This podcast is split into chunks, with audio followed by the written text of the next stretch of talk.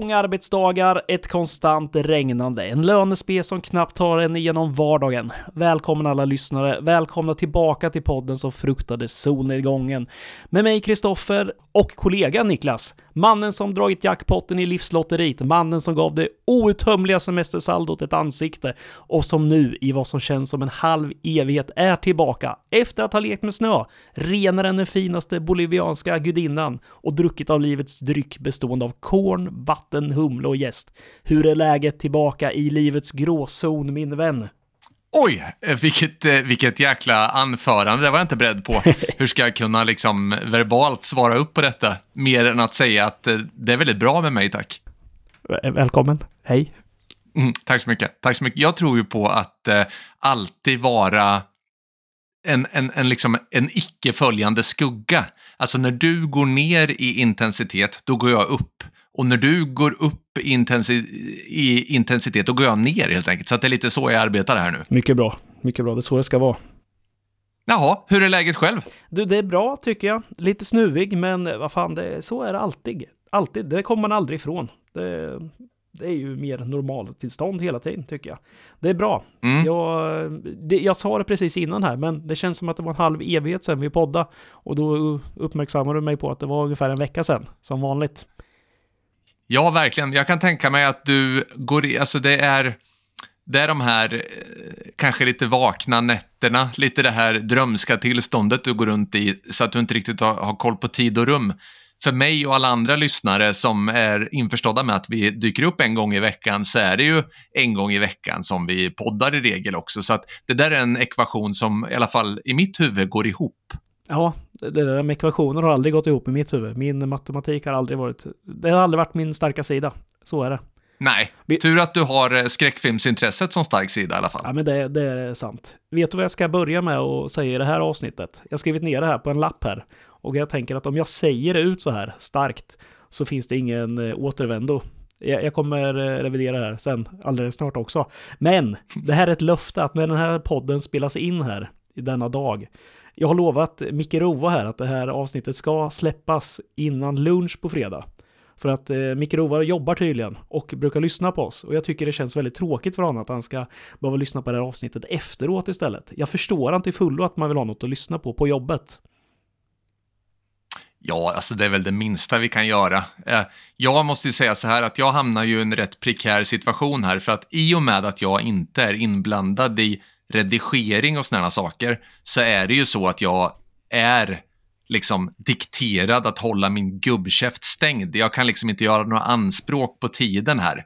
Men jag förstår samtidigt Micke Rova och vill verka för att den här podden släpps före lunch på fredagar, för det känns rimligt att man under eftermiddagen då kan njuta eller vad det är man nu gör till våra röster. Jag, jag tycker det, är, jag, det känns rimligt alltså. Det är, det är lite obekvämt när du säger njuta till våra röster. Ja, Alltså, jaha, ty äh, tycker du? Ja, ja, jag, tycker, jag tycker det känns ja, trevligt. Jag fick, alltså. jag fick eh, konstiga bilder i skallen. Vet Konstig du... gåshud fick du. Men vet du vad jag tänkte på? Jag tänkte faktiskt så här att jag, jag ser framför mig att Micke Rova står och arbetar där på, i, nere i gruvan och eh, lyssnar mm. på våra röster där. Jag har ingen aning om han jobbar vet i gruvan. Vet du att det är gruvan? Nej, jag vet inte, men jag, jag hoppas någonstans att han står där nere i mörkret och hackar. Så en lång dag och ja. att vi förgyller hans dag lite. Det, det hade varit kul. Kan det vara så att Micke Rova eh, har på sig en sån här mask som vi såg i Bloody Valentine och planerar att åka och göra processen kort med dig om du inte släpper podden före lunch? Det finns ett sånt hotmeddelande på min telefon misstänker jag. Jag vågar inte öppna det. faktum, faktum är att det, det, det är så här att jag, eh, jag förstår till fullo alla som har ett jobb som gör att man kan sitta och lyssna på någonting. Som gör att man kan sitta och titta på en film eller någonting bara för att få dagen att gå. För att, eh, nu kommer en liten anekdot här. Jag har berättat den här för dig tidigare, men en gång i tiden, och det här kan man inte tro om man känner mig, så jag var arbetslös och jag fick för mig att jag, nu ska jag söka till en sån här svetsarutbildning nere i Mjölby. Det här är, alla som känner mig förstår att det är väldigt långt ifrån mig. Jag har alltså tummen mitt i handen, om man ens, om man ens har en tumme när det gäller sånt här. Och där fanns inte mycket att göra. Det fanns inte ens ett blåställ till mig, så jag stod där liksom i slitna jeans och eh, inte ens en sån här kappa för skallen, så jag fick sån här svetskoppor rakt ner i, ja, på skallen. Men det enda som gjorde att man tog sig igenom den här dagen, det var att lyssna på, på podd tänkte jag säga. Men det fanns inte ens podd, för det var länge sedan. Det här var när MP3-spelarna precis började komma. Det började komma. Så jag hade en sån här, eh, vad heter de, iPod. Jag hade precis köpt en sån för alla mina pengar. Och den enda bok jag lyckades få hem, det var Jenna Jamesons bok.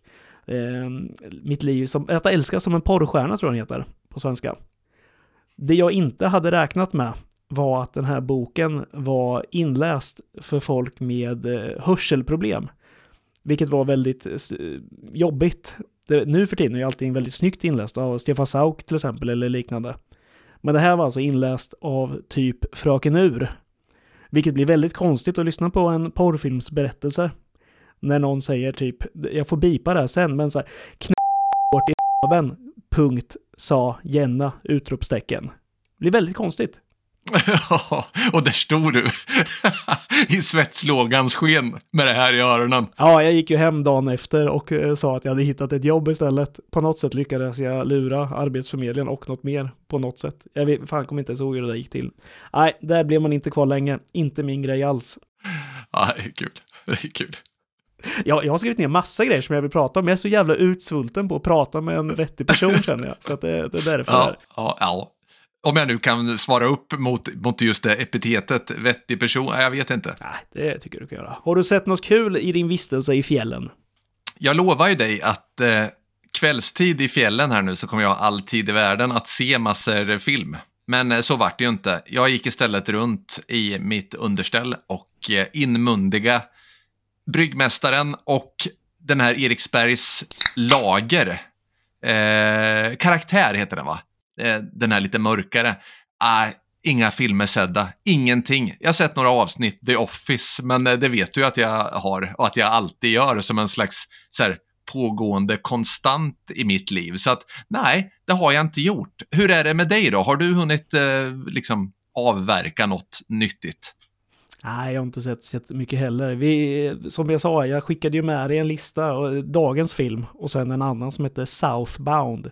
Så jag har sett den faktiskt. Och förhoppningsvis kanske vi kan köra den i podden också inom en framtid. Men det är väldigt roligt det där med att skicka med dig saker och ofta få, ett, ofta får man en bekräftelse också på, i, i textform av dig. Att det här inte kommer vara några problem eller liknande. Det, det, är väldigt kul. Den här podden är ju som du beskriver någon gång ett karaktärsmod på dig. Och det, jag, jag kan ju inte hjälpa det, men jag tycker det är väldigt kul ofta att dra de här liknelserna och anekdoterna som dyker upp här. För att de här, de här mm. lovorden som ofta kommer, då får man alltid att tänka på saker. Och det är ju, det är ju de här tipsen jag brukar skicka till dig med att, vad du ska se. Jag tror jag nämnde Revenant för ungefär 300 gången här i denna podd. Att det är en film som mm. du fortfarande inte har sett där. Men det står ju högt på din lista vad jag har förstått i alla fall, det är kul. Det är också väldigt ja. kul att du har fått den här nu, att du skulle se några filmer här som eh, man fick OK på, att det skulle inte vara några problem. Det är många veckor nu som det inte skulle ha varit några problem att se filmer. Och sen möts man på jobbet där av att kollegor säger, har du sett senaste avsnittet av Love Island? Har du sett senaste avsnittet av Love is blind? Bonde söker sex, Kär och galen och så vidare. Där är du stark. Bonde söker sex. Det är ett, vad fan, ja, vad, vad är det för program då, tro? Ja, något liknande misstänker jag. Ja, alltså jag förstår att det här kan vara att du tar illa upp av det här, för att det är, det, när du presenterar det på det här sättet som du gör nu så, så låter det ju inte så imponerande. Men det är på något sätt så att jag dras med i de här, ja, vad ska vi kalla det, de här märkliga programmen som jag sen kan diskutera med diverse löst folk. Men jag tycker ändå att jag gör rätt för mig också i den här podden. Eh, så att, eh, ja, jag säger ja och nej på den frågan. Men jag har ju, jag har ju faktiskt följt dina tips några gånger. Eh, till exempel så så sa ju du att jag skulle se Rambo 5 en gång. det, är, det är fruktansvärt kul historia det där. det är det enda gången jag tror mitt tips har gått hela vägen hem. Eh, eh, Jetski också. Ja, jag sa hela vägen hem där. Det gick fan hem till 90 procent av fall, Rambo 5 där. Jag sa att det ändå var en schysst film där. Beskrev den för dig ordagrant där på en av mina första dagar på det jobb vi nu delar. Och du satt och kollade på mig och lyssnade på det här och gick hem och såg filmen. Varpå du dök upp dagen efter i någon slags så här måndag hela veckan avsnitt. Loop. Och berättade då hela handlingen Rambo 5 för mig. Som jag hade pratat om häromdagen bara. Det är ett väldigt eh, surrealistiskt ögonblick. Det hade varit jävligt konstigt att du tipsar mig om Rambo 5. Jag går hem, ser Rambo 5 och kommer tillbaka till jobbet och tipsar dig om Rambo 5. Det är väldigt eh, märkligt där. Men eh, det, det, det är det förhållandet du och jag har här. Men det, det, är så, det ska aldrig ändras. Det måste få vara lite Nej. knepigt ibland. Så är Det är märkligt. Det, det, det är märkligt.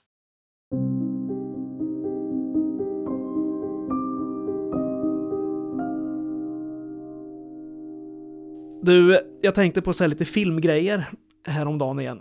Du vet så här som när Ralf Macchio gör Tranan till exempel. Den har man ju gjort några gånger.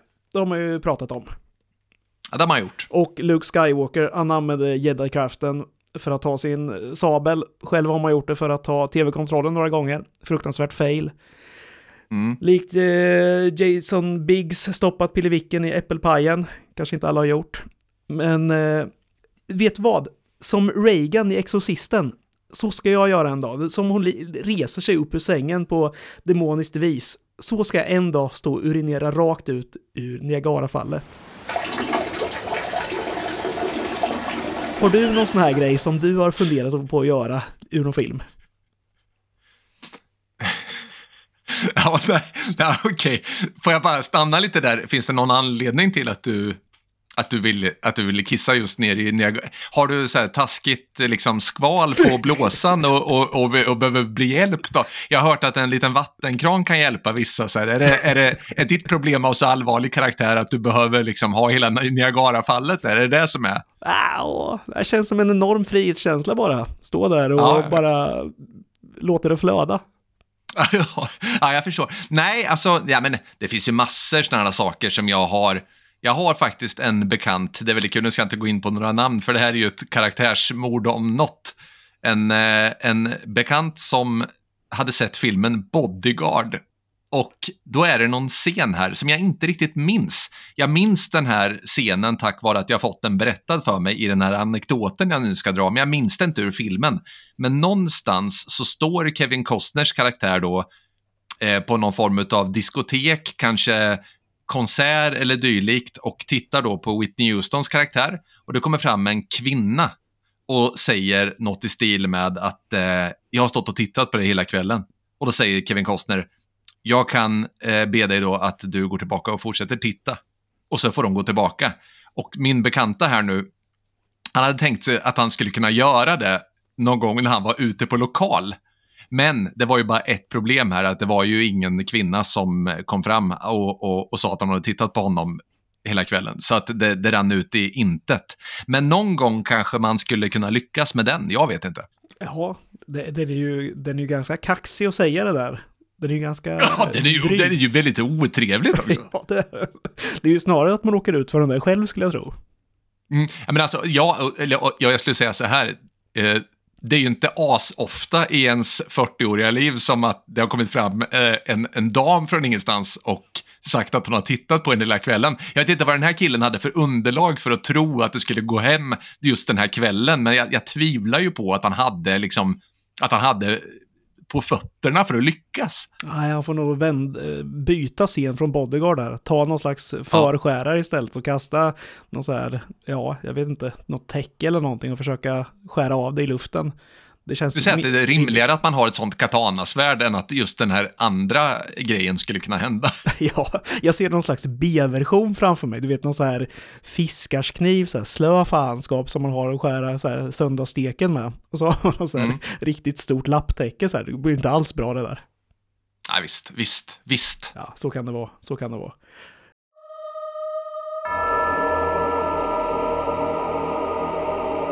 Jaha, du, eh, vi har ju en lista. Fan, det är ju så mycket punkter idag, det är så kul. Jäklar, just det, en lista också. Ja, vad, vad, vad är det vi hade för något? Vi, det här får vi göra någon liten vignett för såklart, som var, varje gång. Men vi har de, eh, eh, vad sa vi, de största förväntningarna på filmer som har blivit, eh, ja vad sa vi, de mest grusade förväntningarna på filmer va? De filmer, då, då menar vi inte att man kan gå in här nu och googla på vilka som de sämsta kassakorna är. Alltså att vi då går och tar eh, John Carter från Mars och, och tänka att ah, men den här filmen gick så här mycket back, därför är den med på listan. Nej, absolut inte. Det, det betyder ingenting hur filmen har gått i övrigt eller så här, utan vilka förväntningar du hade som person, dina subjektiva förväntningar på en film som grusades topp fem här. Det där, och det där lär ju vara extremt olika, som sagt. Vill du, ska vi ja. köra som vanligt där? Ska vi köra, ja men vi räknar ner från fem va? Och så kör vi väl varannan eller något sånt där tills vi kommer till det. är det allra bästa. Ja. Vill allra du, bästa. Vill du ha äran att börja?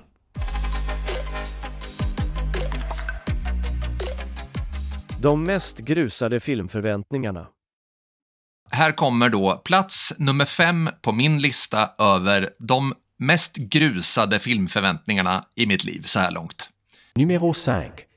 Plats nummer 5. The Lost World från 1997. Jurassic Park alltså, The Lost World. 1997, Steven Spielberg. Eh, ja, det är hårt kan man tänka. Jag var ju tio år när Jurassic Park, första filmen, kom. En, eh, fortfarande den största bioupplevelse jag haft i mitt liv. Fyra år senare är jag 14 och har enorma förväntningar på del två. Eh, föga, föga levdes de upp ska jag säga. Jag tyckte att, eh, och tycker i stort sett fortfarande, att Lost World har egentligen bara hafsats fram eh, medelst väldigt många fler dinosaurier, väldigt mycket mer jakter av dinosaurier och slutligen så snor man också Godzilla och skickar in T-Rexen i stan. Kanske var det tvunget att hända för att liksom trumfa första filmen på något sätt. Men receptet är aldrig att göra mer av allt. Eh, det har vi varit inne på många gånger i den här podden och jag, jag tycker verkligen att The Lost World misslyckades och eh, än idag en av mina absolut största besvikelser på film. Den där, eh, det sjuka är att den ändå är en av de bättre i Jurassic Park, vet franchisen tycker jag fortfarande. Ja, jag, men jag håller ändå med, alltså, jag tycker inte heller den är särskilt bra, men jag, jag, tror att det är att alla de där jäkla filmerna grusade mina förväntningar totalt. Och de fortsätter att göra det, för jag ger dem ändå chansen gång på gång. Ja, men alltså, jag, jag, jag tycker, alltså jag förstår ju att man gör uppföljare, att det finns hur mycket pengar som helst att hämta. Men på något sätt är allt redan gjort i, eh, i, i, den första filmen. Ja, alltså, ja jag fattar att, att liksom att nya aspekter, att det finns flygödlor i film nummer tre till exempel. Eller att det finns de här, den här vattenbesten i den här nya, nya, nya eh, Jurassic World. Jag fattar att de två elementen, luft och vatten, kan man blanda in liksom. Men, men den här, den har ju inget nytt. Alltså det är ju bara mer av allt. Det är fler T-Rexes, det, är, det är fler såna här Velociraptorer och det är bara mer. Och det funkar inte. Nej, fy fan. Det vart ingen höjdare alls det där. Jag hoppar till min då. Och då har vi Matrix Reloaded 2003. Jag älskade Matrix, den första. Det var ingen bioupplevelse. Den kom 1999 har jag för mig. Första Matrix va? Och eh, den såg jag faktiskt på det gamla bortglömda formatet HD-DVD. Kommer du ihåg HD-DVD? Det gör man. Mm, den vart ju utraderad eller besegrad av Blu-ray sen. Och eh, ja, men eh, det, det, funkar ju likadant egentligen. Men jag såg det med världens fetaste surround och på en tv jag aldrig någonsin blivit lika imponerad av. Det här var hemma hos en polares brorsa som liksom bodde själv, hade världens mancave och allt var ju så jävla snyggt bara på den där. TVn var inte större än 32 tum, vilket på den tiden ändå var hyggligt stort. Eller det var rätt stort. Nej, men de här bullet time-effekterna i kombo med ball så här, industrisynt, det var ju himlen för mig. Jag tyckte det var svinbra i första filmen. Sen film nummer två. Alltså, jag, jag köade ju för den liksom på bio, skulle se den där. Ja, gick 20 minuter, sen lät det så här. Och sen, där någonstans, jag borde väl ha tagit hinten liksom, att förstått så här, att du var nog inte bara trött här, utan Såg den där kanske ett halvår efter när det började dyka upp på, på ställen, ett år kanske något sånt. Nej, tog en timme, sen tog det samma igen. Men så här, nu har man ju sett den några gånger, den där filmen ändå, och jag förstår fortfarande inte varför jag ser den och liksom så här, för den erbjuder verkligen inget nytt. Nu sitter väl någon där ute och säger ja men det är ju en fortsättning för fan på storyn, måste få det förklarat. Nej, jag behövde inte få det förklarat och allt är en upprepning. Alla de här bullet time-effekterna som var svinhäftiga när de sprang på väggarna och det var balla vapen och kläder och allting. Allt det där hade redan gjorts. Det fanns liksom inget fräscht med det här, tyvärr. Nej, alltså grejen är att jag ska nu erkänna att jag har ju varken sett eh, Matrix eh, Reloaded eller Revolution och allt vad de heter. Jag har bara sett första filmen. Jag gillade ju de filosofiska aspekterna av första filmen. Jag tycker den idén är ju riktigt grym och häftig. Jag var aldrig sådär särskilt imponerad av den här, de här actionscenerna och när jag förstod att de andra uppföljarna alltså mer skulle handla om de bitarna så insåg jag att det här är säkert inget för mig, så jag har faktiskt inte till dags datum sett dem. Ja, du, eh, tråkigt för dig då, för då får du tips av mig här att aldrig se dem igen. Försök hålla den då. Jaha, det kommer nog sluta med att jag har sett dem här innan kvällen är över, ska du se. Numéro 4. Du, eh, plats nummer fyra på min lista här då. Nu tar jag mig friheten att ta en eh, miniserie. Gamla Pestens tid av, eh, eller ja, till följd av en bok då, The Stand av Stephen King. Den är ju rätt så bra. Den, eh, den har någonting, men det är också en typisk sån här serie som var i behov av en remake tycker jag. Den är lite sådär dassig och föråldrad. Den har åldrats rätt dålig. Eh, dåligt. Du brukar säga att 90-talet eh, här, svarar upp rätt dåligt mot 80-talet, att det finns mycket skit där. Jag tycker att Pestens tid är liksom en sån produktion. Även om, om den är bra så är den liksom, känns åldrad och daterad. Därför så var jag väldigt lycklig när den här nya Pestens tid skulle komma då, 2020, med bland andra då Alexander Skarsgård som Randall Flagg, även om jag hade mina så här rädslor. Föga anade jag dock att mina rädslor skulle trumfas så till den milda grad att jag redan vid avsnitt två aldrig tog upp tråden igen. Det är nog faktiskt i förhållande till förväntningar det sämsta jag någonsin har sett i serieväg. Oj, ja, jag har faktiskt inte alls sett eh, den nya, men eh, jag Nej, den här gamla, den är ju så här sex timmars variant, om den inte är ännu längre. Det kanske är filmversion, filmversionen som är sex timmar. Men eh, jag finner den rätt underhållande fram tills slutet. Det är där den eh, går bet, tycker jag. Du tänker när näven kommer ner från himlen och stoppar atombomben och sånt? Spoiler alert. eh, ja, där, där, där pratar vi CGI som inte riktigt håller. Va? Ja men verkligen. Men jag tycker också att den går vilse. Alltså jag har ju läst boken och den, den är ju en jävla tegelsten såklart. Men trots att man gör en miniserie av det så är det så många aspekter som går förlorade tycker jag. Alltså ja, den är ganska trogen serien, men det blir ändå så här lite hoppigt. Eller den är ganska trogen boken, serien från 90-talet ska jag säga. Men det blir ändå så här hoppigt och konstigt och man hittar inte riktigt tonen tycker jag. Och så tycker jag att det är eh, dassigt alltså. Eh, jag hoppar till min då och då blir det, ja den här är också allmänt sågad så det är tråkigt men det finns säkert någon som tycker den är bra. Men jag såg eh, på bio en av eh, de första så här riktigt bra actionfilmerna tyckte, eller så här mystery action. Det var Mission Impossible. Den såg jag med farsan, tyckte den var svineball. Älskade allt det med att smyga runt, alla häftiga gadgets. Det var som att se liksom MacGyver på crack när man såg den här liksom. Och det var ju en, eh, man såg ju mycket de här gamla Mission Impossible, alltså serien. Och den här var ju hundra gånger värre, trumfade ju på allt. Och så kom nummer två där, man såg fram emot den. Alltså jag har alltid älskat eh, John Woo, eller älskat ska man väl säga, inte, jag älskar honom inte längre. Men eh, han hade gjort så mycket bra. Och så kommer den här. Med sina patenterade slow motion filmade vita duvor som flyger förbi var och varannan sekund. Alltså med ohyggligt många onödiga slow motion scener. Märkliga fighting-scener och ja, Tompa Cruise i all ära här när han klättrar runt, den är rätt ball den scenen. Men det känns som att se en sån här Bollywood-film, du vet, alltså där, där varje scen måste bräcka den tidigare scenen. Och det här blir liksom bara för mycket hela tiden. Jag, jag står inte ut med den här filmen alltså. Den här, den här höll på att förstöra hela denna underbara franchise som jag tycker det är och har blivit. Men eh, det var nära att man slutade titta efter denna. Det är verkligen slow motion i allting och det är masker på masker och masker och så här, ja men det är kvadrat. Som tur är så kom ju film nummer tre sen som faktiskt fortfarande är riktigt bra istället. Numéro 3.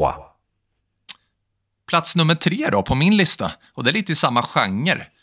2006 kom ju eh, den ny rebooten av James Bond med Casino Royale. Sa jag 2006? Kan ha varit 2005 också, jag vet inte riktigt. Där någonstans. Som jag tyckte var riktigt eh, jäkla bra. En eh, ruffigare, hårdare eh, Daniel Craig som Bond än vad vi hade vant oss vid som, eh, eller med Pierce Brosnan då tidigare oerhört taggad var jag därför när jag skulle gå på bio och se uppföljaren Quantum of Solace. Och när den filmen, som kändes som en evighet, var slut så satt jag med den där rösten av min mor och far ringande i huvudet att man fick inte spela tv-spel för mycket i livet för då kan man få epilepsi. Och eh, jag säger istället uppdaterat idag att se inte Quantum of Solace för då kan du få epilepsi. Och det är också ett jävla havsverk, snabba klipp och en obegriplig story som jag inte kunde ta till mig av överhuvudtaget. Alltså fallet från eh, Casino Royale till Quantum of Solace var som att falla ner ifrån K2 på den mörka sidan av berget. ja jävlar så ointressant Quantum är alltså. Den har ingenting, den fångar den aldrig. Nej, men den har ju ingenting. Allt det som var så nytt och fräscht och underbart. Alltså det var en ny Bond, men det var ändå fortfarande Bond. Allt är borta. Det finns en film som jag har skrattat åt kanske fler gånger än någon annan genom hela livet i stort sett och det är Dum Dummare från 94. Det är ju kanske världens roligaste film på alla sätt och vis. Den har man njutit av. Den är så Ja, på ett eh, riktigt så pubertalt sätt så lyckas den ändå liksom vara mitt i prick tycker jag. Den, det är starkt att lyckas med det och sen hålla i också och ändå åldras helt okej. Okay. Verkligen. E, e, efter den här så eh, en gång grusades förväntningarna och det var när det kom en film som inte fick någon så här större annonsering och det var When Harry Met Lloyd. Har du sett den? Ja, okej, okay. det är de karaktärerna eller? Som från Dum Dummare? Ja, precis. Nej, inte sett. Nej, den var toksämst. Det var, den var så jävla dålig. Och då tänkte man så här, ah, ja, skitsamma, det är så här det alltid går när man byter ut karaktärer, du vet, alltså så här ikoniska karaktärer som har liksom spelats av en, av en viss skådis. De byter man bara inte ut, det kommer aldrig bli bra. Eh, och så fel man hade att liksom tänkte att det här skulle vara det sämsta. För sen 2003, ja men då kom ju Dum och ännu dummare 2. Eller vad heter den? Heter den Dum och Dummare 2 bara kanske? Något sånt, ja, ja, ja. Ja, vad hände här egentligen? Det här tyckte jag såg jättehärligt ut när det skulle komma så här. Både annonseringen liksom att Jim Carrey är tillbaka, Jeff Daniels återvänder. Ja men fan det blir kul. Även om jag tycker att Jim Carrey kanske har varit lite så här passerat bäst före redan här. Så kände jag ändå så här, fan det här kan bli kul. Men vad hände som sagt? Ett skämt i filmen är kul. Och det är det första när de kommer till det här jäkla hemmet och han säger att han har lurat honom i 20 års tid. Och sen är det liksom ingenting mer. Jag kommer inte ihåg någonting av filmen. Jag bara satt där och led. Återigen en sån här film som jag aldrig vågade se, för jag var rädd att det skulle bli just så här. Jag tror att jag mottog för många fördömanden i början för att jag skulle orka faktiskt. Så att återigen, men jag kan tänka mig att det ligger till så här. Ja, horribel. Numero 2. Jaha, plats nummer två. Nu börjar det närma sig. Plats nummer två på min lista här nu då. 1995 kom ju Braveheart, en underbar film. 2000 kom ju Gladiator, också en underbar film. Niklas var oerhört peppad när en film, en historisk film om korstågen skulle komma, regisserad av Ridley Scott i Kingdom of Heaven från 2005. Jag har nog aldrig, liksom, du vet, ämnet är ju så jäkla glasklart. Det är ju så jäkla coolt redan i sig. Och så blir det eh, så jävla uselt. Orlando Bloom, eh, lite sotad kork på hakspetsen hjälper dig inte unge man att vara hård. Eh, du går ifrån att vara en enkel smed till att vara en fullfjädrad korstågsriddare på vad som känns som två timmar. Eh, storyn är extremt ytlig, allt presenteras bara väldigt ytligt. Liam Neeson hjälper inte till, inget funkar, en riktig skitfilm och det bedrövar mig än idag. Jäklar vilken dålig film det är alltså. Kommer inte ihåg alls mycket av den heller. Just för att den är också ointressant. Ja, men hur kan, den, hur kan man ens göra en film om det här ämnet ointressant? Det är ju, all, allt finns ju där. Men det är så jäkla... Alltså Ridley Scott, alltså Ridley Scott har faktiskt eh, då och då grusat förväntningar, men här är, han, här, här är det som värst faktiskt. Ja, sen gjorde han ju den här, den är inte ens med på min lista, men jag inser att den skulle kunna vara där också, den här Exodus of Gods and Kings, va? Ja. Kan den heta så? Mm. Med, Bale bland, med Bale bland annat. Mm. Och den är också så här helt jäkla ointressant. Finns Mm. inget kul i den alls. Det känns bara som så här, men fan vi hade, vi har kvar, du vet så här, vi har kvar planen, vi har kvar alla kulisser från eh, Kingdom of Heaven. Ska vi inte göra den här också? Så här? Ja, men det är ju inte riktigt på samma ställe. Så här, ja, men fan, vi bara målar till lite, så blir det ungefär samma. Det är ju exakt samma film. Ja, ja, den är också väldigt, väldigt svag. Alltså, nej, det, det, det, är, det räcker ju inte att du bara har en så här, historiskt eller liksom mytologiskt tema som du ska följa. Du måste ju ändå ha manusförfattare som vet vad de håller på med. Det är, det är så oerhört bedrövande bara. Jaha, nu kommer jag till en sån här som jag vet kommer, man kommer få skit för, men skitsamma. Det här är, jag vill säga det direkt så här, det är inte en film som jag tycker är svindålig, men ja, den lever inte upp till vad jag trodde, och det är faktiskt Freddy vs. Jason. Det är all den här nu-metallen och wrestling fighter som är i den här filmen. Jag får inte, jag får fan inte rätt på det. Ska det vara en komedi? Ska det vara en actionfilm? Eller är det en skräckfilm? Alltså så här, vanliga slasherfilmer, då, då vill man ju gärna ta parti kanske med The Final Girl, för det är alltid liksom The Final Girl i en slasherfilm på något sätt. Eller så håller man på skurken, som i både Fredag den 13 så är det liksom Jason, i Elm Street-filmerna så är det Freddy. Och i det här fallet så är det ganska klart tycker jag. Freddy är skurken när de här karaktärerna möts. Jag tycker att de här borde ha delat på den biten i filmen, för att jag får inte riktigt ihop det här. Här får ju Jason någon slags Godzilla-roll. Han bara går omkring i någon sån här limbo. Vi vet inte riktigt vad han vill eller vad han gör. Eller så är han bara Jason, han går och hugger ihjäl folk lite som han vill. Jag, jag såg fram emot den här. Jag tyckte det skulle bli skitkul när man såg den. men- Och på samma sätt som jag såg fram emot The Expendables. Men de lycka, misslyckas, ska jag säga. De lyckas inte. De misslyckas på exakt samma sätt. Det, liksom, det blir för mycket av det goda. Men eh, lite så här, bryr man sig inte om en karaktärs legacy alls, då kanske det funkar bra att se den här filmen. Och om man bara vill ha någon så här lite mer så här popcornunderhållning. Själv spyr jag på den här tanken av sådana här filmer, alltså med versus-filmer. Det är som att någon skulle så här, få idén så här, Terminator versus Robocop. Jag skulle spy på det. Ja, alltså versus-filmer generellt har jag också jävligt svårt för. Jag har väldigt svårt för Alien versus Predator till exempel.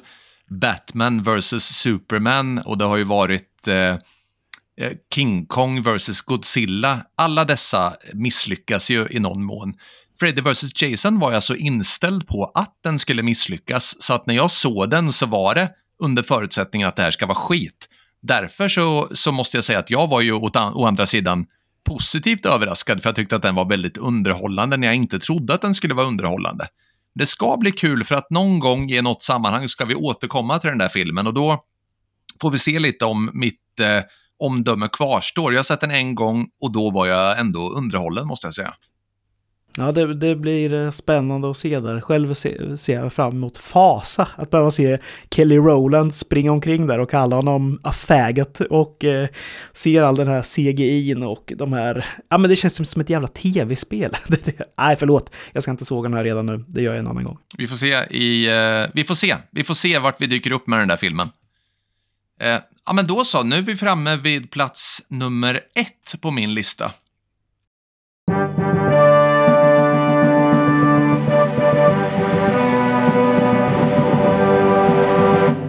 Numéro 1. La grande finale.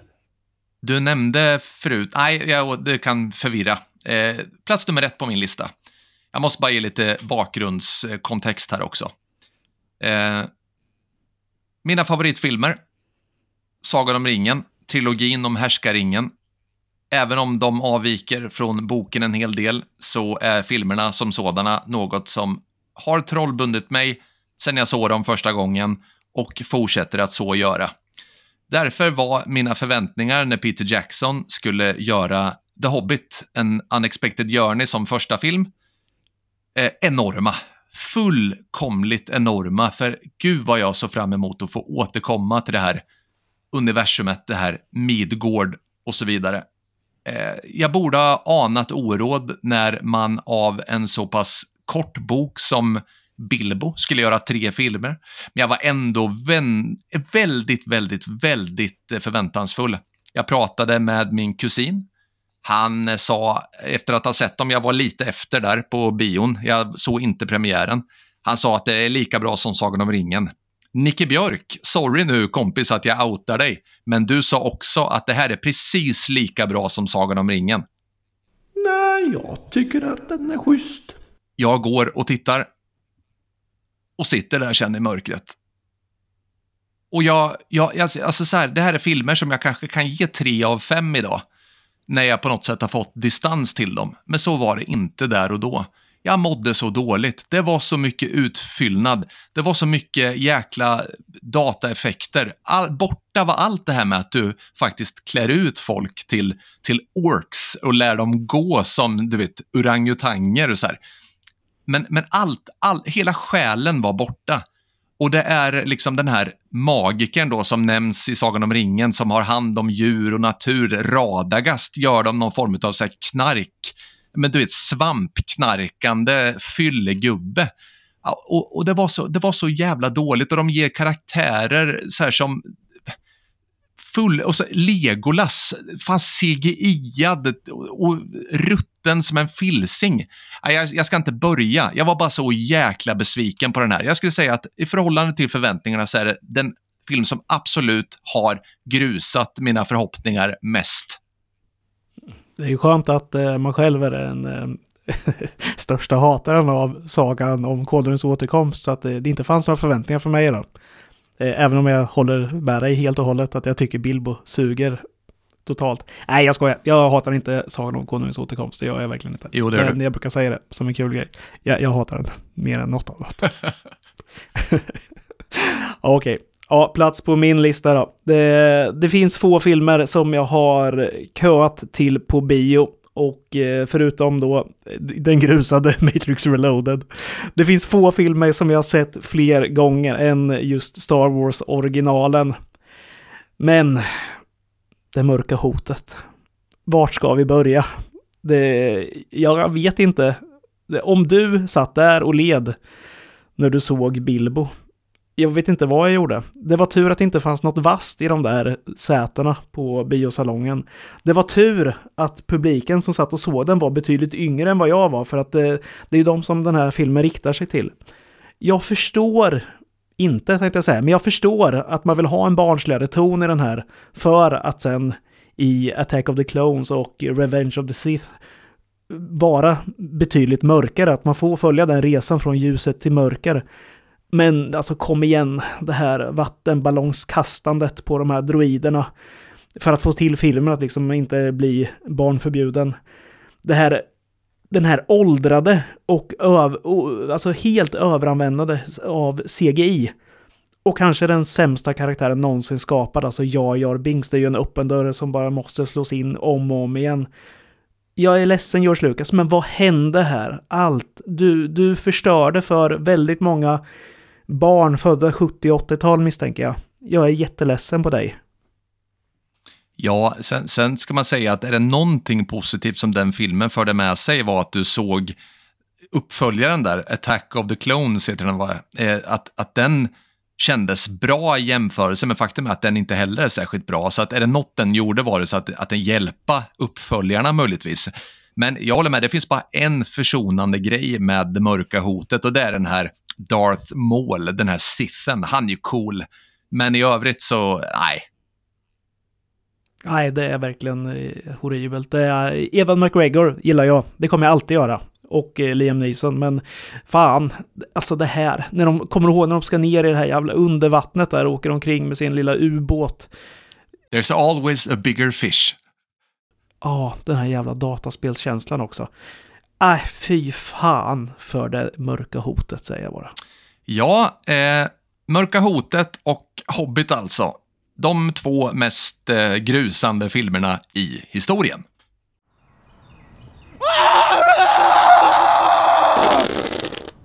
Spökskiten i dina kalsonger. Vi är podden som fruktade solnedgången.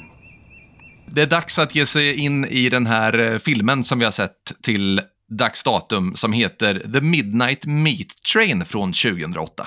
Med bland andra den gamle fotbolls... Eh, eller det är nästan så vi inte kan kalla honom en fotbollsspelare, men eh, Vinnie Jones i rollen då som en eh, hisklig karl på ett tåg.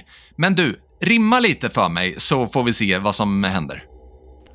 När en tågvagn förvandlas till ett slakteri fångas den misstänkta mördaren på ett fotografi. Vår huvudperson fylls med en enorm energi för att plåta mord till ett konstgalleri. Han blir av detta helt besatt, så att han åker tåg var eviga natt. Tack snälla du för dina återkommande vackra rim som också berättar lite om handlingen, vilket ju är meningen i en lite av tramsets skimmer. Det är något som vi verkligen, verkligen gillar. Eh, vad har du att säga, den här eh, regissören här, den här Kitamura, är det någon du känner till sedan tidigare? Inte alls faktiskt. Hela den här filmen har gått mig helt... Eh, om inte jag inte... Hade inte sett någonting om det. Vart, eh, det varit positivt överraskad att det fanns. Den här filmen baseras ju då på en novellsamling i serieformat vad jag förstått. Eh, där också Hellraiser och... Eh, vad hade vi mer? Candyman. Just det, just det, just det. Candyman. Och vad jag förstår också så var det väl tanken någon gång i produktionens linda att det här skulle vara någon form av uppföljare eller prequel eller sequel eller nyinspelning eller någonting av just Candyman. Eh, vad har du att säga om, ska vi börja lite sådär smått med karaktärerna liksom? Kan du, kan du börja, vad har vi för huvudkaraktärer att röra oss med först här? Ja, men vi har ju Leon, spelad av Bradley Cooper, vilket var kul. Det här måste väl vara en av hans eh, alltså, första roller innan han verkligen slog igenom. Jag måste säga att det gjorde mig glad, för att den här filmen har, in, ja, men den har gått mig förbi i den bemärkelsen att jag inte har sett den, men den har funnits i periferin. Men däremot visste jag inte att det var Bradley Cooper som var huvudroll. Det gjorde mig glad, för jag gillar Bradley Cooper. Mm, ja, jag tycker också han är bra. Det, ja, men han spelar en eh, fotograf i eh, New York, tror jag det är, va? Ja, Yes, han vill fånga, vad är det han vill fånga? Han vill fånga New Yorks själ. Alltså det, det riktiga New York. Det låter, ju, det låter ju lite kliché kan jag tycka här som eh, fotograf. Känns som att det har gjorts 10 000 gånger. Ungefär.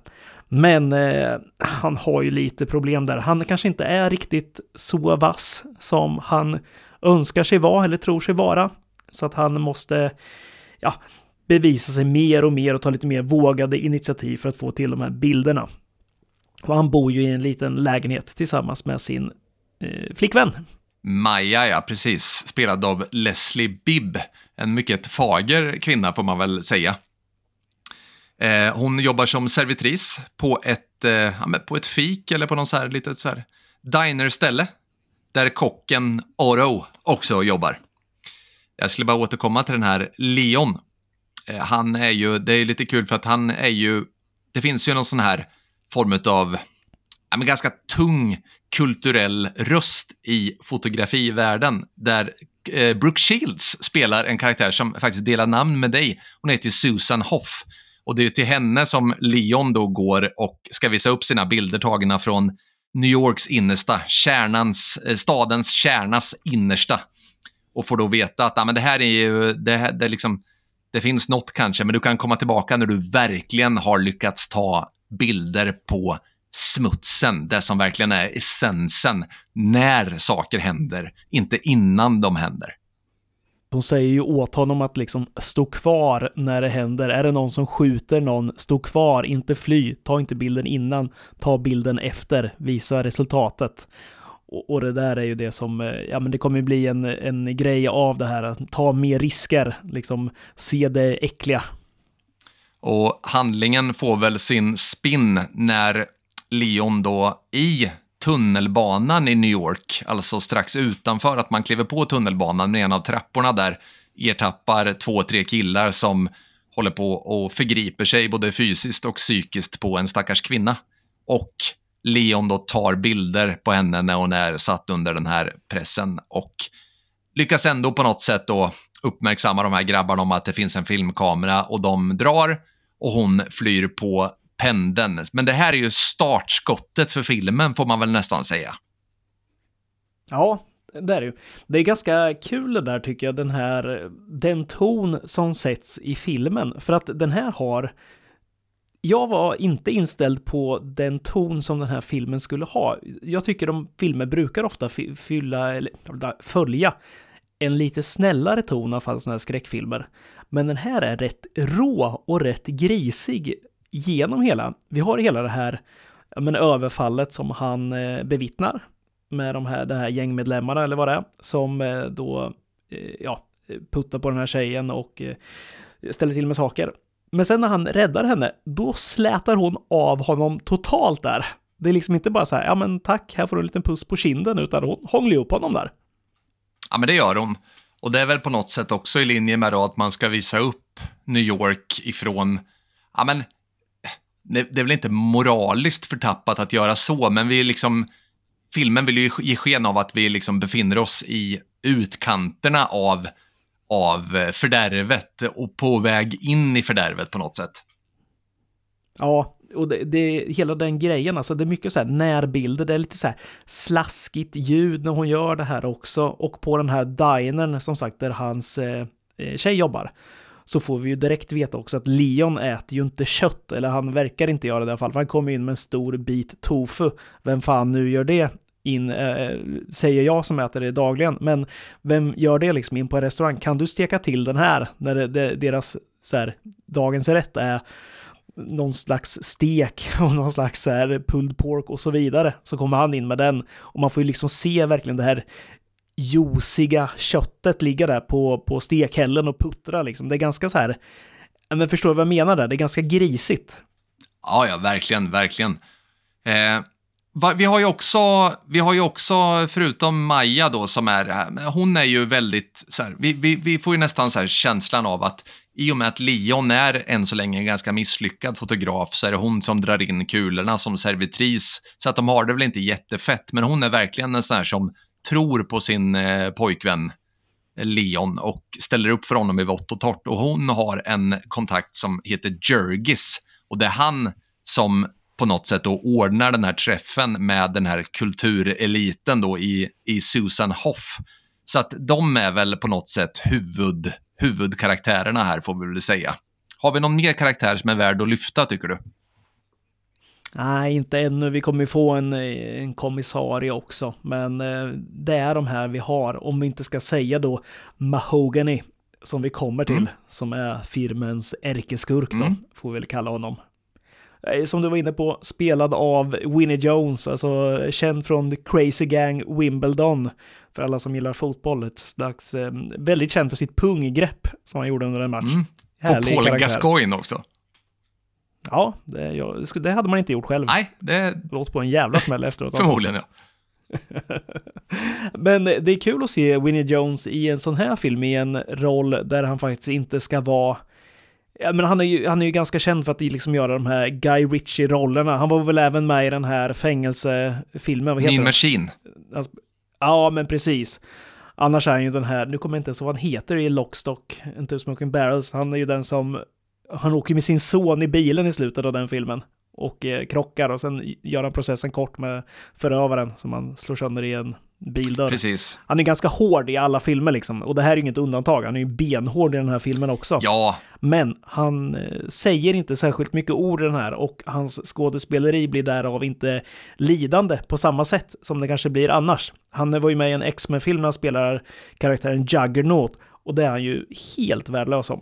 Ja, för att han har ju inte riktigt den typen av karisma, Vinnie Jones, att han kan bära upp en så här färgstark skurk, utan däremot så tycker jag att han han gör inte bort sig i rollen som den här psykopatiske och, vad ska vi säga, alltså han är ju verkligen en sån här person som han sitter som Forrest Gump, han blir till och med hånad för att säga “Life is like a box of chocolates” av, eh, av Quinton Rampage Jackson faktiskt. Att han sitter som Forrest Gump gör med sin väska i knät. Han ser väldigt sådär, du vet, proper ut, varenda knapp manschettknapp på kavajen, allt är perfekt och han verkar vara så klinisk i allting. Och det gör han rätt bra ändå. Ja, han sitter väldigt eh, beräknande där vid sin plats och bara liksom väntar på rätt tillfälle och när det väl är gjort så här, ja men nu bara helt metodiskt öppnar sin lilla väska, tar fram sin stora slakthammare. Det är ju ett jävla monster till eh, hammare det där. Mm. Ja, det måste man säga. Och det är ju på, vi får säga det, att det är på det här sista tåget då i tunnelbanan. Så att det är aldrig särskilt mycket folk, konstigt nog, fast det är New York. Eh, det är eh, så att han väntar då tills det är ett par, tre passagerare och då eh, går han loss med sin, sin slakteriutrustning, för vi får sen veta att han jobbar just på ett slakteri också till vardags, den här mannen. Det nämns ju ganska tidigt i filmen när vi följer några passagerare att eh, det, de här tågen är väldigt uppfräschade. Jävlar vad fräscha de är, tror jag de säger till och med. Bara så här, det, här, det ser ju verkligen rent ut. hela vagnen, eller kupén kanske man kallar det, är ju gjord liksom i så här nästan skinande metall. Det känns verkligen som ett slakteri på den här vagnen. Exakt, jag skulle säga det. Det är det som är så snyggt att när vi får komma in i slakteriet senare i filmen så är det ju precis likadant. Alltså det ser likadant ut i kupéerna som det gör inne på slakteriet. Och det här är väl också, det får vi ju se sen, att det här är ju förmodligen det bästa sättet att smidigt kunna torka bort och städa bort allt blod och alla kroppar då. Om det inte är för mycket tyg och annat som behöver göras rent. För många kroppar blir det på detta tåg. Det är många som får sätta livet till. Vad, eh, vad tycker du om de här dödsscenerna, alltså mordscenerna här på, på tåget? De är ju ganska eh, grafiska, vilket jag inte var beredd på. Jag var beredd på att se liksom att det skulle vara lite slafsigt. Ja, det kunde jag tänka mig, men det här är ju... Det är någon gång han drar den här hammaren i någon som står och liksom tittar ut genom fönstret och precis ska vända sig om. Den får smaka på den här hammaren rakt på kinden så att ögat ploppar ut. Mm. Ja, nej, men jag skulle säga att det, det är ju väldigt så här, slaskigt och väldigt blodigt och så vidare, men jag tycker att det är ganska svagt faktiskt. Jag, för, jag tycker det är för mycket CGI. Och när jag tänker på en film som, just när det där ögat poppar ut så påminner det om när ögat poppar ut och hamnar i käften på någon. Vilken film är det? Det är nya Evil Dead. Nya Evil Dead. Ja, men det, du vet, det ser så här, det ser inte riktigt bra ut. Jag tycker att de flesta scenerna när han bankar ihjäl folk är för CGI-ade och ser icke bra ut. Här hade den filmen mått mycket bättre av lite praktiska effekter för att eh, ja, trots slasket så rycks jag inte med av de här. Nej, jag eh, tycker det är lite liknande också, för jag känner att ska man, det är lite samma som jag har med Freddy vs. Jason, alltså jag vet inte riktigt, vill man ha det när man ändå gör en skräckfilm, alltså när fokuset blir på våld och man måste ha CGI, för mig är det ett minussaldo då i läskighetsbetyget. För att så fort du blandar in så här lite, lite snabbare klipp, lite ja, men lite mer effekter och sånt. Det tar bort liksom det här roa som det naturliga. Naturligt kommer alltid vara mycket, mycket otäckare i min värld. Alltså en kniv som sakta dras över en hals, du vet, så att det rinner ut blod i närbild, kommer alltid vara betydligt otäckare än om någon står och drar en ja men du vet, en kulspruta i någon skalle som, och det stänker blod åt alla håll och det är CGI-aktigt. Alltså, det finns saker som är obehagliga och så finns det saker som bara är så här, ja men jaha, det här ser ut som en samurajfilm i CGI ungefär. Ja, för att jag tycker att det är den här filmen egentligen, det kommer vi väl återkomma till antar jag, jag tycker att den här filmen lider lite av att den inte vet vilket ben den ska stå på. Alltså initialt tycker jag att det är väldigt bra. Det är per definition spännande med en snubbe som ger sig ut i New York-natten och ska ta bilder på smutset och lyckas ta en bild då som fångar hans intresse och att han hamnar i, så att säga, en jakt på, en privat jakt på en seriemördare. Fine, skitbra så långt. För det är vad som händer, ska vi väl säga, att han lyckas fånga Vinnie Jones Mahogny-figurs hand när han öppnar dörren åt den här kvinnan som han räddar tidigare i filmen. Och i och med att man efterlyser den här kvinnan sen så börjar Bradley Coopers karaktär då tänka att ah, men det måste vara den här handen och den där ringen och så börjar han se den där ringen och det börjar hända, det börjar hända grejer. Fine så långt. Men sen har vi det, det här våldet då som är alltför CGI-at och sen så liksom vaggas vi in i en annan struktur. Jag, jag, jag, jag tycker att filmen borde ha valt väg här lite bättre. Ja, jag tror också kanske att det är det som är mitt problem. För jag tycker den blir spännande. Jag gillar den här biten att han ser någonting eh, och måste följa upp det. Samtidigt som att det blir lite den här, han är ju faktiskt, i början tänkte jag så här, äh, men ska det direkt bli en sån här, du vet, jag tar upp jakten själv utan att gå till polisen. För för, för det är så dumt ofta.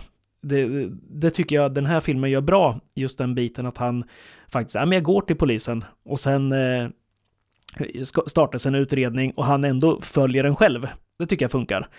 Eh, det blir, det blir inte riktigt som i Nightcrawler, du vet, när han är totalt eh, hemsk bara och kör.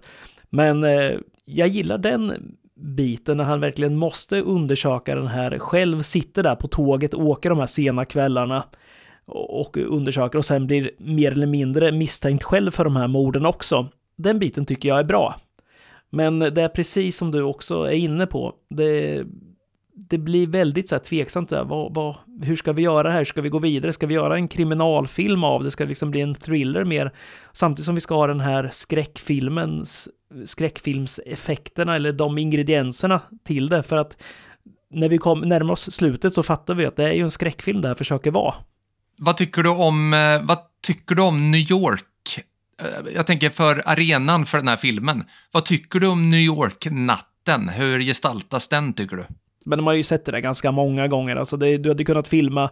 Det finns ju en, en Beck-film som heter Spår i mörkret. Jag skulle tänka mig att det kunde vara ungefär samma. Du kan ju spela in den här lika gärna i Stockholms tunnelbana eller i London eller vilket ställe som helst som än har en tunnelbana. Det är lite ruffigare det, det, är de här gängmedlemmarna som går ner och antastar någon, men annars, ja men vad är skillnaden? Det, det är inte jätteskillnad mot något annat ställe. Sen har vi det här hotellet som eh, den här Mahogany befinner sig på. Ja, men jag tycker man har sett det, det är lite så här noir-stämning som det alltid är. Det målas upp rätt skitigt, rätt mörkt och eh, ja men ganska dekadent överlag. Mm, jag tycker att eh, den är, alltså, jag fattar att den är ju, bygger ju på en serietidning, jag fattar det. Men jag har inte läst den här serien eller sett någonting från det, så att jag kan liksom inte basera det på, på någon sån grund, utan det jag har är den här filmen. Och jag tycker nog faktiskt att man försöker att gestalta New York-natten mörk och skitig. Eh, jag vet inte om det är någon idé som filmen har, men jag tycker att den blir ganska ljus och klinisk. Jag tycker inte den känns skitig och smutsig. Ja, människor är förtappade, för i den bemärkelsen så är den ju skitig och smutsig. Men jag tycker det känns ljust och rent, ungefär som tunnelbanan eller slakteriet, att även de omliggande miljöerna är sådana. Och jag tycker inte, jag gillar inte det. Jag hade nog velat ha lite mer ruffigt om man nu ska här, gestalta att det känns nästan lite hotfullt för honom att ge sig ut med kameran i natten. Så känner inte jag alls. Det känns snarare som att han går liksom i någon så här upp, upplyst industrilokal som är karg, möjligtvis, men inte så att man känner att Leon är hotad i den här filmen. Och det tycker jag är eh, lite svagt. Ja, men jag tror att du har något på spåren där, för det är väl kanske det jag håller med dig om också, att just den här det är för mycket ljusa glimtar. Jag tänker på en film som Seven till exempel. Den tycker jag fångar det på ett perfekt sätt. Alla de här, du vet, när de går in i lägenheterna, då är det ju bedrövligt varje gång. Världen är ju helt sjuk, liksom, som de eh, rör sig i. Det känns som att den här filmen har samma sak, fast det är bara när vi kommer in i tåget, det är bara när vi kommer till det här hotellet, det är bara när vi kommer till den här ändhållplatsen. Eller inne på, det här, på den här dinern i vissa gånger också då.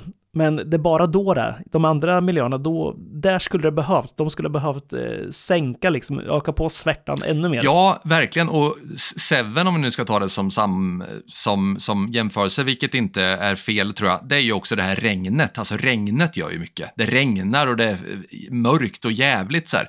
Den enda gången också i den här filmen som vi tycker att ja, men här är det skitigt och smutsigt, det är ju när hon, när hon sen, eh, Maja här, Vägarna leder in i Mahognys hotellrums badrum där han har någon form av kvällslig procedur där han skär bort någon form av äcklig utväxt från hans torso, lägger i en glasburk. Det är ju lite äckligt när hon hittar det i det här skitiga handfatet, men det känns som att liksom, det gifter sig inte med den övriga filmen, så att mörkret är inte enhetligt överhuvudtaget. Nej, jag tänker väl att någonstans ska det här också vara, alltså vi ska ju se Leons förfall, får vi kalla Mm. det det. För han går ju faktiskt från att vara en ganska helylle kille till att bli en eh, mindre helylle kille om vi säger så. Men han blir ju rätt besatt av det här och eh, han, som den här tanten tänkte jag säga, Brooke Shields, hon är inte riktigt en tant då, men hon, eh, hon får ju honom att vilja ja, men ta de här bilderna och stanna kvar och så vidare. Han blir ju alltså förtappad på det sättet. Han, han skyr inga medel till slut riktigt. Och där hade det väl varit mycket snyggare då att ha en ganska ren miljö från början och sänka den gradvis hela tiden. Det tror jag den här filmen hade tjänat bra mycket mer Mm, på. att den hade, att, att svärtan hade ökat med Leons förfall, tänker du? Ja, för det är ju så den eh, är uppbyggd filmen liksom, att det är ju ett förfall, alltså det är ju en nedåtgående spiral hela Mm. filmen. Ja, precis. Och även där tycker jag väl, vi kan stanna lite vid den. Jag tycker även att det här förfallet då som är alltså på något sätt, filmen är ju så här att, eh, jag vet inte om du fick den känslan, men jag fick tidigt känslan i alla fall att den här Mahogny, Vinnie Jones, att han inte fanns. Att det här var Bradley Coopers karaktär som var han i och med att den här förändringen sker. Sen kan jag tycka att den här förändringen med hans lynne, den, den ja, jag förstår, jag, jag ser den, jag ser att man försöker presentera den, men det som jag faktiskt reagerar på det är att han är ganska mycket mer distinkt, möjligtvis i bas 3 tillsammans med sin stackars flickvän vid ett tillfälle, och att han överger de här soja, eh, sojabitarna, eller tofun, till fördel för att äta biff. Han liksom frångår sin veget vegetarianism till fördel för att bli köttätare. Och att han är lite trött för att han inte sover om nätterna. I övrigt så tycker jag nog inte att man presenterar det här förfallet särskilt mycket. Men jag tycker att även här så tycker jag att filmen går lite vilse. Jag vet inte om den vill försöka få oss att tro att det här är i, antingen att det är i hans huvud eh, som, som allt det här sker, eller att det är han som är den här seriemördaren. Och det, och det slår mig nu, eh, när jag får, får berätta det här bara. Vad är det? Jag, har, jag har 27 000 likes. Eh, förlåt, det var väl igår. Idag har jag 28 500 likes på min profilbild på sociala medier.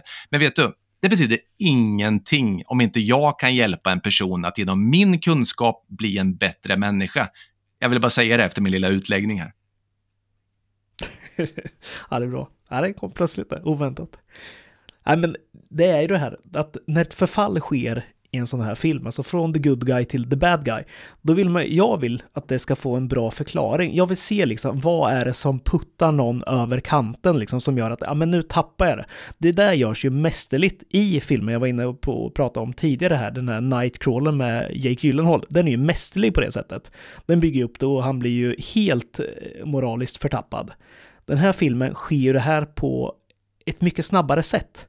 Alltså Leon Bradley Cooper, han tappar ju bara rakt av, helt plötsligt.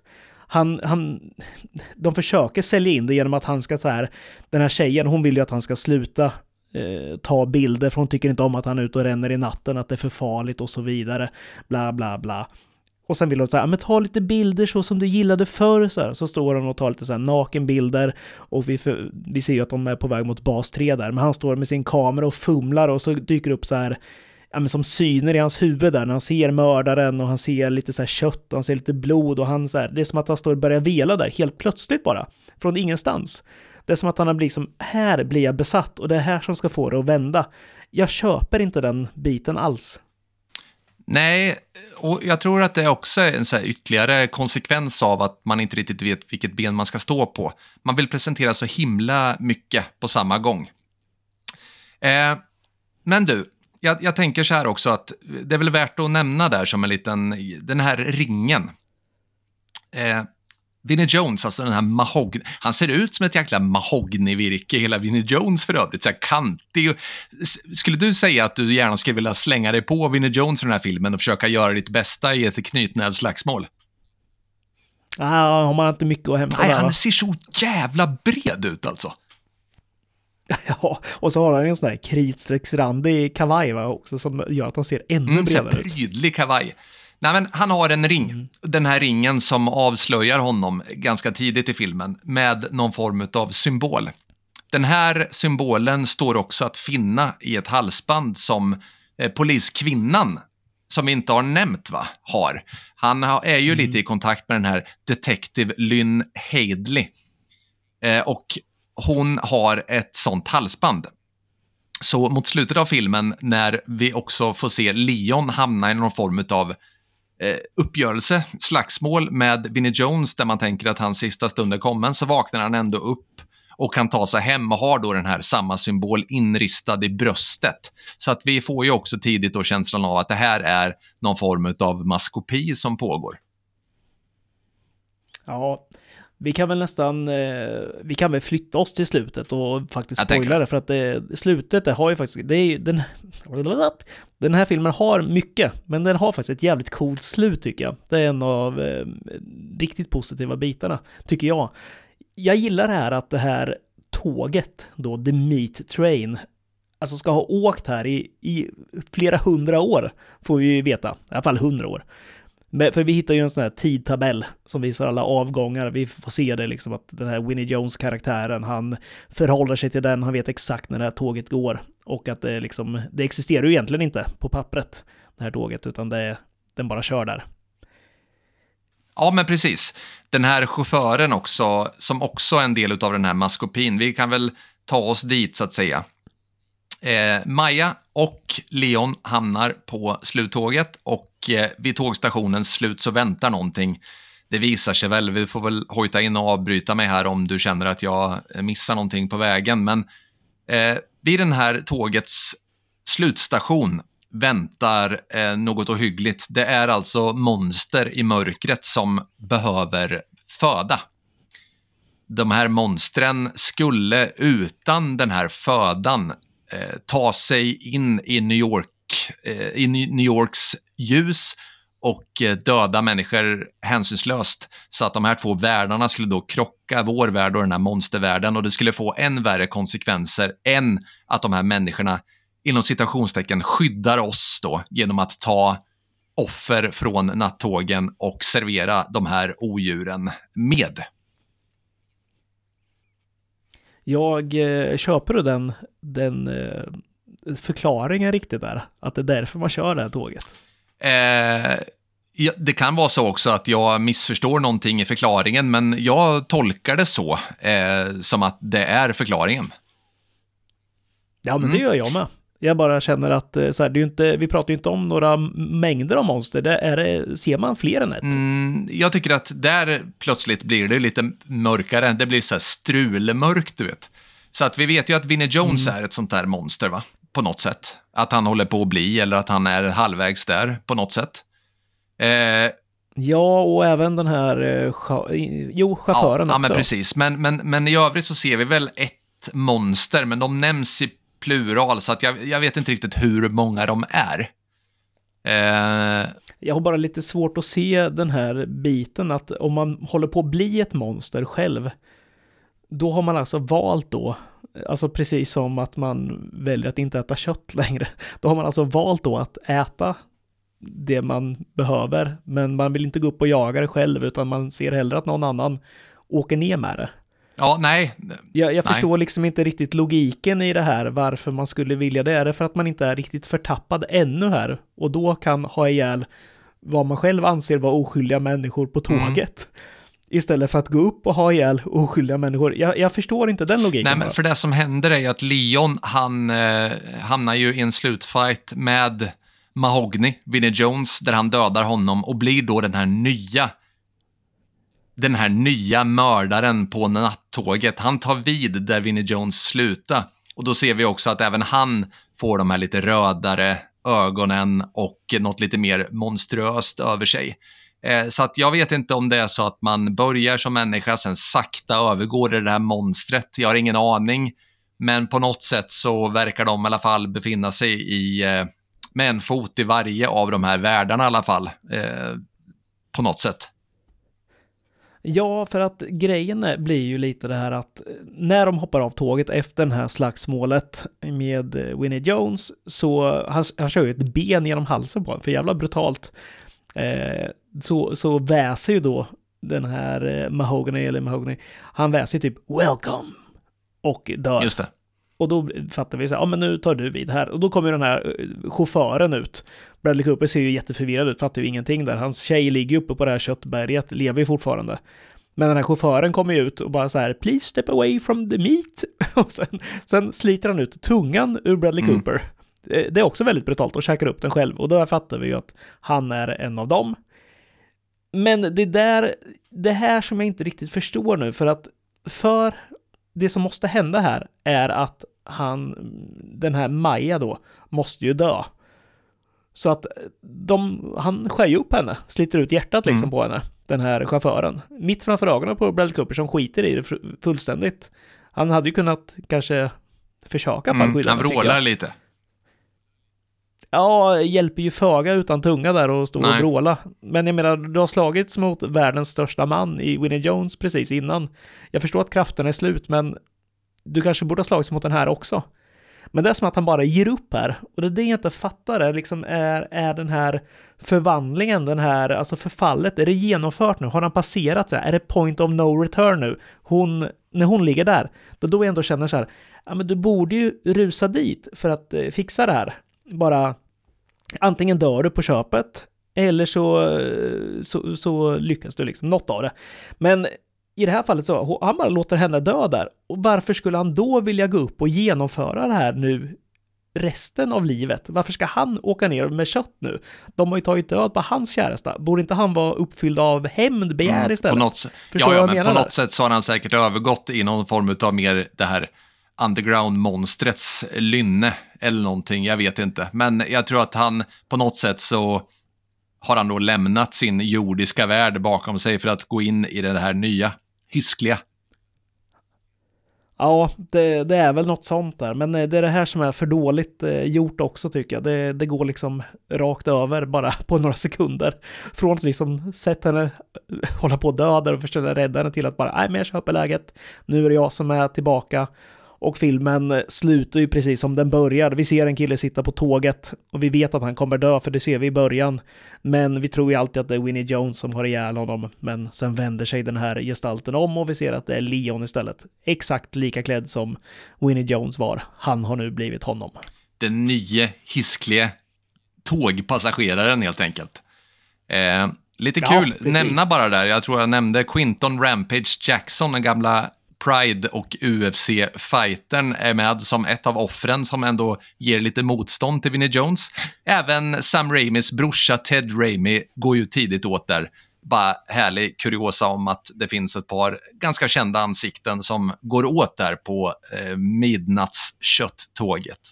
Hur går det för Rampage? Var inte Rampage som var med i A-Team också? Han var ju? Clubber Lang, alltså vad heter han? Mr T heter han va? Inte Clubber Lang, det heter han i Rocky 2 och 3. Rocky 3 är det. Han tar väl den, eh, tar väl den rollen vad jag för mig. Ja, det gjorde han fan, för där var ju Bradley Cooper också med som eh, Templeton Peck. Så att eh, de, Just eh, de, ja, de kuperade med. Trevligt.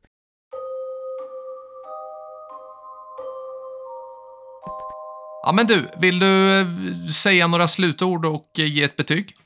Ja, det kan jag väl göra. Nej, men jag, så här, jag hade ju inte sett något om den här innan och varit, eh, jag trodde det här var en mycket mer alltså B-film. Den känns som det på framsidan, den ser faktiskt rätt kass ut tycker jag. Men ja, jag, jag hade inte tråkigt när jag såg den här, jag tyckte det var rätt kul och jag tyckte den här jakten där på, på den här mördaren var tillräckligt intressant liksom för att titta vidare hela tiden och jag tyckte nog mycket av scenerna också bjöd på någonting, även om det som sagt blev svårt det här, vilket ben den skulle stå på, om jag, om jag inte kunde förstå liksom vart filmen var på väg, så, så gillade jag nog mycket av det. Men jag tyckte att det blev lite för så här hastat allting. Och det är det som drar ner det i hela också. Jag hade velat ha det längre. Jag tror den här filmen hade mått bra av att vara lite längre. Och eh, det drar ner betyget så att eh, äh, jag, jag landar väl på en tvåa på den här. Men jag tycker verkligen att den har något. Jag tycker det här slutet ändå, idén är jävligt coolt med ett monster under under eh, tunnelbanan som eh, måste näras. Det, det är häftigt. Hade ju aldrig funkat i Sverige med SJ där. Kunde inte lita på de tågen att de skulle komma. Djuret hade varit Ja, det hade inte blivit något kött. Upp ändå. Nej, det hade inte blivit. Nej, men eh, 2 av 5 får den och jag kan verkligen tänka mig att det här är en film som kommer antagligen göras en remake på någon gång. Det känns verkligen som Ja, det. men så skulle det kunna vara. Och återigen, jag måste bara få säga det att jag, jag, fattar, jag fattar att den här filmen inte har fria tyglar att göra vad som helst eftersom den bygger på någonting tidigare. Men jag, jag för, förbiser det då. Eh, ja, jag har ju pratat om det mesta. Eh, sammanfattning, det som jag tycker är positivt är grundpremissen. Jag gillar tanken på en fotograf som fotar ute i natten. Jag gillar att han lyckas få en seriemördare på kornet där och, och jagar honom. Det är alltid spännande. Jag gillar estetiken. Jag gillar, eller eh, så här, jag gillar estetiken på tåget och i slakteriet, att de påminner om varandra. Det känns väldigt olycksbådande med det sagt på själva tunnelbanan. Eh, negativt, jag tycker det finns lite mer negativt tyvärr. Jag, jag tycker att filmen skulle ha hållit sig till sin grundpremiss. Eh, jag tycker inte riktigt, alltså jag är den första att eh, säga att jag gillar monster. Jag älskar monster i filmer. Men jag tycker inte liksom, det vart lite det där, det, vad heter det, det här suspension of disbelief, liksom att man köper premissen. Jag tycker inte riktigt att monster passade in i den här filmen. Jag tycker att det är lite så här, ja, men det, du har ju, du vet, flygande tefat i morden i Sandhamn. Det, det funkar inte riktigt, även om jag inte har något emot flygande tefat i sig. Jag tycker nog att den skulle ha hållit sig till att vara den här seriemördarjakten istället då. Ehm, jag var inne på det lite förut, jag tycker att New Yorks mörker och smuts snarare är en upplyst industrilokal. Känns inte särskilt hotfullt eller mörkt, utan mer ljust och kliniskt. Jag tycker att Leons förändring är lite för svagt presenterad. Han, han ska genomgå det här mörka, men det är bara liksom tack vare att han blir köttätare och att han är lite, lite så att säga mer ruff mot sin hustru. Det, det är det som det är det enda han gör egentligen. Eh, morden, mycket blod är det, men för mycket CGI och för dåliga effekter i samband med mord morden. Jag tycker att det är, eh, jag tycker att det drar ner lite. Morden hade gärna fått fortsätta vara, men då hade det behövt vara lite mer så här, kanske lite mer kvalitet istället för kvantitet. Slutbetyg jag har inte heller tråkigt en sekund. Det är tråkigt att vi ger samma betyg hela tiden, men jag är också inne på en tvåa. Med lite liksom mer genomtänkt eh, Eh, genomförande så hade det här absolut kunnat få ett högre betyg, för den är inte tråkig som film betraktad. Det är den verkligen inte. Jag tror att den hade vunnit så otroligt mycket på att ha en mer, alltså, eh, säga så här, den hade vunnit mycket på att ha en mer kompetent regissör. Men det är klart, det hade ju alla filmer vunnit givetvis på som är dåliga. Men den hade nog mått väldigt bra av att ha den här, alltså mer än så här Seven-aktig känsla rakt igenom hela, du vet ett så här snutpar, man följer något sånt också. Och sen i slutet visar det sig vara något sånt här övernaturligt. Det hade varit mycket coolare tror jag. Det hade jag uppskattat mycket mer. Det är som den här i Ondskans spår med Denzel Mm. Washington. Nu kommer jag inte ihåg vad den heter på, på engelska, men den är ju fruktansvärt bra. Det tar ju ganska lång tid innan man fattar att det är en Mm. demon där. Det kommer först i slutet Ja. för mig. Den mår väldigt bra av det. Och det är en väldigt cool så här, twist på det hela också, tycker jag.